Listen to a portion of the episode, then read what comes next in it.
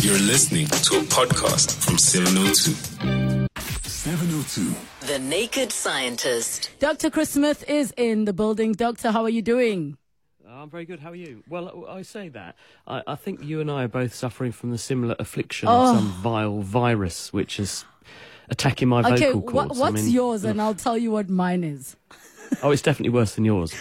Yeah. My mine is just like it's it's either like a chronic laryngitis that's from a post nasal drip, so I need to sort out my sinuses. That's what's happening with me. Oh, okay. No, I I think I've been afflicted by something virological because I was I was all right then I wasn't all right, and um, and it sort of comes and goes. But it's it's currently attacking my vocal cords and making me sound two octaves lower than I normally do. So I'm sorry if I'm shaking people's living room speakers making their No cars problem. vibrate or something. But We we will survive. I Also, I mean, the doctor said to me, we've been wearing masks for over two years, so we weren't exposed to all of these evolving bugs. That's true. It's true. We've we've all been socially distancing ourselves from everything for the last few years, almost, isn't it? And the consequence is that we've completely interrupted the pattern of spread of most of the normal things we would normally catch. And the result of that is that we have uh, lost a lot of our immunity to those things. In an average year, maybe half of people who are going to get the flu don't have any symptoms at all because they've had the flu recently enough that their underlying immunity means that they don't know they've even had the flu. Oh, they Oh, just wow. caught it, updated their immunity and got rid of it. Now that number's probably slipping right down. We're going to see loads of flu cases this winter, certainly in the northern hemisphere, which is where, you know, the flu season is about to start kicking off. And it's going to be the same for all these other viruses that we would normally run into routinely, mount an effective immune response, update the pre-existing immunity we've got, don't know we've, we've really had anything wrong with us, move on. Now we've all forgotten how to fight off even the common cold. So unsurprisingly, we're all being afflicted by loads of colds. Colds are ah. genuinely common. story of our lives, but the work continues. So let's go to the lines and you can give Dr. Chris Smith a call on 011 702 or the WhatsApp line 072 702 1702. Let us go to Julius in Katlehong. Hi, Julius. Julius, Hello, please turn your radio you? off. Hello? Okay, I'm going to pass you back onto our producer. Let us get Julius's radio off. Rodney in Florida, Glen, go ahead. Oh, Rodney, your network is not great at all. Rodney, let's try that again. Okay, um, let me move around. Much Can you hear better. Much better, yes. Okay. Dr. Chris, electric cars are all, uh, all the rage today and all the new thing. Uh, in years to come, um, what um, what power source might technology come up with to replace electricity like we're replacing fossil fuels today? That's my question. Thank you. Mm, nice one, Rodney in uh, Florida, Rodney. Glen. I can't see electricity going out of fashion anytime soon, but I do see the way that we distribute, use, and generate electricity changing out of all recognition in the coming years. I see that we will become much more efficient in our use of power because the devices we're making will, will become a lot better at using the, the useful energy that's in the electricity. We're already making steps in that direction. Just 20 years ago, we were all kind of happily screwing in electric light bulbs that had a hot piece of metal glowing to make light that was only actually producing about 5% light, 95% heat, you know, invisible light. Now we're into LED territory and we're in a position to cut the energy footprint and the carbon footprint, therefore, of lighting our buildings up by 20, 25%, no problem with, with LEDs. So I think that we'll keep electricity, but the way that we use it, the way we distribute it, and certainly the way we generate it from much more emphasis on renewables, we'll make much better use of this wonderful thing called the sun. At the moment, people build houses they just have roofs that absorb the sun, make the building hot, and then we have to spend even more money making them cool again. We'll put solar panels, which are part and parcel of the build of the building, and we've got such a vast amount of land area that's actually just on roofs. We could have enormous amounts of solar capacity there. We will catch rainwater at the same time, so it'll be a, a double benefit. So I think really it's going to be a change in terms of how we make the energy, how we distribute it, and how we use it better. But I don't see that we're going to be switching around and replacing electricity anytime soon. Ah, I cannot wait for us to be at that place. Sfiso in Joburg South. Hi. Hi, how are you? Good, thanks, and you? Yeah, just a good question to to uh, uh, Dr. Smith. You know, uh, what what's the easiest way and and you know uh, the the most um, sort of simplest way to explain how a plane maintains its flight? Okay, well, the simplest answer to this is to invoke the arguments that Isaac Newton, from several hundred years ago, famous physicist of apple falling on his head, inventor of gravity fame, would have used. And he would have said, well, let's take my laws. My first law is that unless something is uh, a net force is acting on something, it doesn't move. So the plane is staying up in the air. Therefore, there has to be a force holding the plane up in the air because there's a, a force of gravity trying to push it down. So there has to be lift holding the plane up. So where's it getting the lift from? Well, Isaac Newton's uh, third law is for every action there's an equal and opposite reaction. So the plane has wings, and it is using those wings to push air down. And if you push air down, air pushes you up, equal with an equal and opposite force. So the bottom line is that the plane maintains its altitude in the air because it is pushing air downwards and the air is pushing the plane upwards. And those things balance out and this keeps the plane in level flight. Now you're going to say, well, how do the wings generate lift? And the simple answer is look at the shape of them and you'll see that the front is higher than the back. So when air goes underneath the wing, it goes from a high place and is pushed down to a lower place just by passing under the wing. So that's part, part and parcel of it. You're pushing air downwards, so it's going to push upwards. Then you'll say, but what about the air going over the top? I've heard all these complicated arguments about Bernoulli forces and all that. Not necessary to understand that. You just have to accept that the top of the wing is a curved shape. And when you have a fluid, an air is a fluid, flowing over a curved surface, it sticks to it. That's called the Coanda effect after Henri Coanda. And in other words, as the air flows over the wing surface, it's being pulled down onto the curvature of the wing. So if you pull air downwards onto the wing surface, it pulls you back upwards. So in other words, you get a push from underneath the wing and you get a pull from above the wing, and that adds up to the lift, which satisfies Isaac Newton's first law, which is that something's not going to move unless there's a net force acting on it. The net force is that you generated lift from moving air around, and that balances the gravity that's trying to pull the plane down, and that's why it goes long. All right, thank you so so much for that question. And then we've got Zipo in Gqeberha. Hi Zipo. Hi, Relevo and Doctor. Just a quick one. Uh, I want to know so, all human beings have hormones, and these hormones uh, control or send messages to our body for different reasons. But now, I, I don't understand how is it that hormones make women hate, especially hatred towards the father of the child. Wow, Zipo, So this how- sounds how very personal. And, and, well, Zipo, are you talking about, don't say woman, say my woman. Is your woman hating you? Oh, she hates me so much, Eh. uh, and I'm, and it's the second time because it's it's going to be my third child now. Yes. Uh, mommy for number one was okay, but Yes. yo, child two and three. So you, so you want doctor to help you understand why is it that when a woman is pregnant, the hormones make her hate the father of the child? Yes, because hormones are chemicals. So if if if if if there's a chemical that makes them act a certain way, yes. isn't there a chemical that I can add to the mix to neutralize? See, Zipo, the qu- the chemical you need to add is to yourself It's called chocolate. patience. I think it's called cho- No, I think it's called chocolate. It's But- called chocolate. but it's a valid question. It's a valid No, it is. question. It is a very valid and question. and Zippo, let Um, me let me let me say to you this, ne? Having been pregnant, there were days I cried and I couldn't tell you if I was crying because I'm happy or I'm sad. It is it is the worst yet the best feeling all at the same time. You are so scared, you are terrified, but also you're mm. excited. It is it is a very mm. confusing time. Doesn't matter how smart, how wise, how educated. But let me let the doctor weigh in on the hormones part.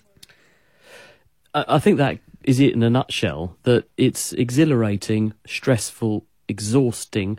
Your body is growing a whole new human being made of trillions of cells inside you, and it's sapping off all your energy and resources in order to do it. And at the same time, it's controlling and coordinating what your immune system is doing because your immune system is being reprogrammed while you're pregnant so that you don't reject something that's genetically incompatible with you, your baby and your nervous system is really sensitive to the hormones which are produced during pregnancy. And the levels of hormones produced during pregnancy are way higher than the day to day levels of hormones. So, as a result of this, unsurprisingly, people do find that it affects their mood.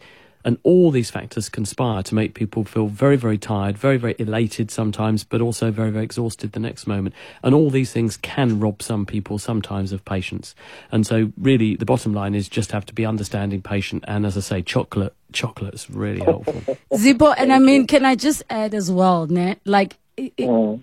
it, it really helps when you do the reading as to what's happening in the body and not focus so much on whatever emotions are being directed your way. Like you're the one who made her pregnant, bro. Of course she's gonna hate you. Who must she hate? the people on the radio. you know? And it's part that that this is what you are carrying. She's carrying the baby so you can carry the, the, the difficult emotions for her. Mm, mm. Okay, I hope I hope that helps, man. Yeah. God, when is the baby due? I. Uh, I don't know. Um, it's, it's still early. So, Still early. Don't worry, just you go sharp, you'll be fine. Zippo Actually, Dr. Chris have people tweeting me saying, "Oh no, my wife also hated me during the the first two pregnancies," and another one says, "My friend also hated her hubby during the two pregnancies that she has gone through." And I guess it's it's like what you you say chocolate, I say patience. Um, let's go to Derek in Klerksdorp. Hi, Derek. Um, hey, um, I want to ask you and the good doctor there, um, why why is it that when I pee a lot when I drink alcohol than when I drink water or juice or anything like that? Can I ask a question, Derek? How, on an average night, how much alcohol do you drink? Wow. Eh, Emma. Um, No, listen, it's not for judgment purposes. I'm just, and this is a non, this is a non-scientific person asking. Because my natural answer would be, we can drink so much alcohol, but we can't drink that much water in one sitting. And, and maybe doctor can help explain. But do you drink like, is it six cans of beer or uh, um, let, let me say three cans. three, three? Oh my God, Derek, Derek. Don't lie to us. Let, let's All right, all let's right, call I'll, it I'll stick to three cans and three I'll listen to the I'll listen to the doctor because I'm driving. I don't want to get arrested. Okay, thanks, Derek. What we always used to say when, when we were being taught as medical students, and now when I teach medical students, is you ask somebody, how many fags do you smoke and how many tins do you drink? And then you take whatever number they give you and you double it because the patient will halve it, the doctor will say, no, I don't believe you. And so if you sort of double it, you're probably around about where reality is. So Derek's probably halved half the real number. The bottom line is, Derek, there's a couple of things going on. One is that when you sit and drink, a bit like Labour was saying, you sit and drink and you take a lot of fluid all at once in, in one short space of time. So you tend to notice that you're peeing a lot. That's the first point. The second point is that alcohol is a diuretic. In other words, it's a chemical that will make you wee more because what happens is the alcohol goes into your bloodstream, it dissolves in the watery part of blood. This means it also dissolves in the water that's made in your kidney to become urine. And by being there, it pulls more water with it. So it keeps water leaving the body in greater volumes than the kidney would otherwise allow. And so as a result of that, you do produce more urine when you have alcohol on board, in the same way that someone who has really high sugar levels, if they're diabetic, produces more, more urine because the sugar pulls water with it. The alcohol's sort of doing the same thing in someone after they've had a heavy session. But from your studies, doctor, do people generally con- um, are we capable of consuming more alcohol without being aware how much we're drinking versus you know having a sitting of just drinking juice on juice Hmm. I on think juice? that's probably true. If if you just gave people a glass of water and said drink a pint of water, after about two pints of that, they'd be really bored. They would want the wee, but they would be really bored. They probably wouldn't want any more water to drink. But people will sit there and drink five pints of beer. No problem. Well, they probably would have a problem, but you see what I mean? It's much easier because it tastes nice. There's a convivial surroundings. You also perhaps lose your judgment a bit because you get a bit drunk. So all these things come into play. And, and I think that makes it easier to drink larger volumes of alcoholic beverages than just plain old water, which is probably also then why you do end up consuming more, which is why you wee more. Okay, I got you. Leo in Boksburg, hi. Hi, how are you, Leo? Good, thanks, and you? I'm okay. I'm speaking to Leo here. Um, I, I've got a question for Dr. Chris. I was wondering, how did we end up with different animals in different continents? Like Australia will have kangaroos, uh, Asia will have pandas, and the Caymans in the Americas, and Africa will have what we have, the best of the best. How did that come about? The simple answer is that the Earth is broken up into tectonic plates, and some of those tectonic plates are continents, and at different times in Earth's history, those continents have been together and apart. And when they come together, animals spread across them, as do plants. But then over geological timescales, meaning millions of years, they carry on moving because the, the whole of the Earth's surface is moving around and repositioning itself at roughly the same rate that fingers and toenails grow. And fingernails, not fingers, fingernails grow. And as a result of that, it's going to separate certain land masses. And then the evolution that patterns, changes, guides the progression or the evolving of species in those particular land masses continues. And of course, when the continental plate moves to a different geography, it's going to have very different conditions. It may get drier, it may get hotter, it may get colder. And so you're going to slowly select for animals that are better adapted to those climes. You're going to select for plants that are better adapted to surviving under those conditions. So you specialize on the sorts of flora and fauna that are in those continents. But back in Earth's history, 200 million years ago or so, all of the continents are all fitted together like a giant jigsaw. And that's why we've got species which are common to, say, the African continent and the South American continent. The two have since separated, but you'll find similarities there, apart from the shape, which you can see how they would have fitted together. You've also got the, the flora and fauna, which are an interesting match between the two for that reason, with evolution in the interim superimposed on top. All right, thank you so much. Chad in Johannesburg South, hi. Hi, Bukile and Dr. Chris. How are you? Good, good. Good. Um, I just want to know quickly is it possible that there are extra dimensions um, other than our third dimension? And because we've now mapped dreams, is it possible that the human mind is capable of accessing those extra dimensions? Mm. Thank you, Chad. Well, you can certainly think about them, Chad. And, and Stephen Hawking was pretty good at, at describing 11 dimensional space in his books, but um, it, it, left me completely, completely confused, I must admit. Um, of course, there are four dimensions. There's X, Y, and Z, which is left, right, and up and down, and then there's time on top. And a good way of thinking about this is if you've got an intersection in a road, you've got a road going along, that's one dimension. You've got a crossroads in a road, that's two dimensions. And so cars which are meeting at the crossroads in the X and Y will, will potentially have a crash. But if we have another dimension, which is a flyover over the top of the road, the, the intersection, then there can be cars in the same X and Y coordinate, but not in the same Z coordinate. So they can all be in the same X and Y position in, in the same time, and they wouldn't necessarily know each other was there. So there are lots of ways in which these dimensions can affect our experiences potentially and how the universe works, but we certainly haven't evolved to be able to grapple with them easily, and it takes a very big brained person to be able to do that. Whether or not dreams are anything to do with that, I think that's unlikely. I think our physiological simple explanation for what dreams are, which is the brain reanimating certain brain areas which are specialized for certain jobs in a slightly less coordinated way than when we're consciously aware, and they produce various experiences, which some of which we remember. We don't really know the role of those dreams, but we we know roughly what's going on when we dream and, what, and why, therefore, we're dreaming. I think that's probably a more plausible explanation than we're in some way accessing some higher dimension with our nervous system.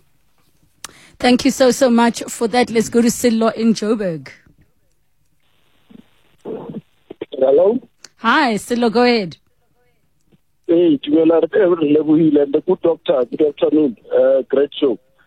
I wanted to ask the doctor uh, what causes ram fits and uh, what can one use to prevent that?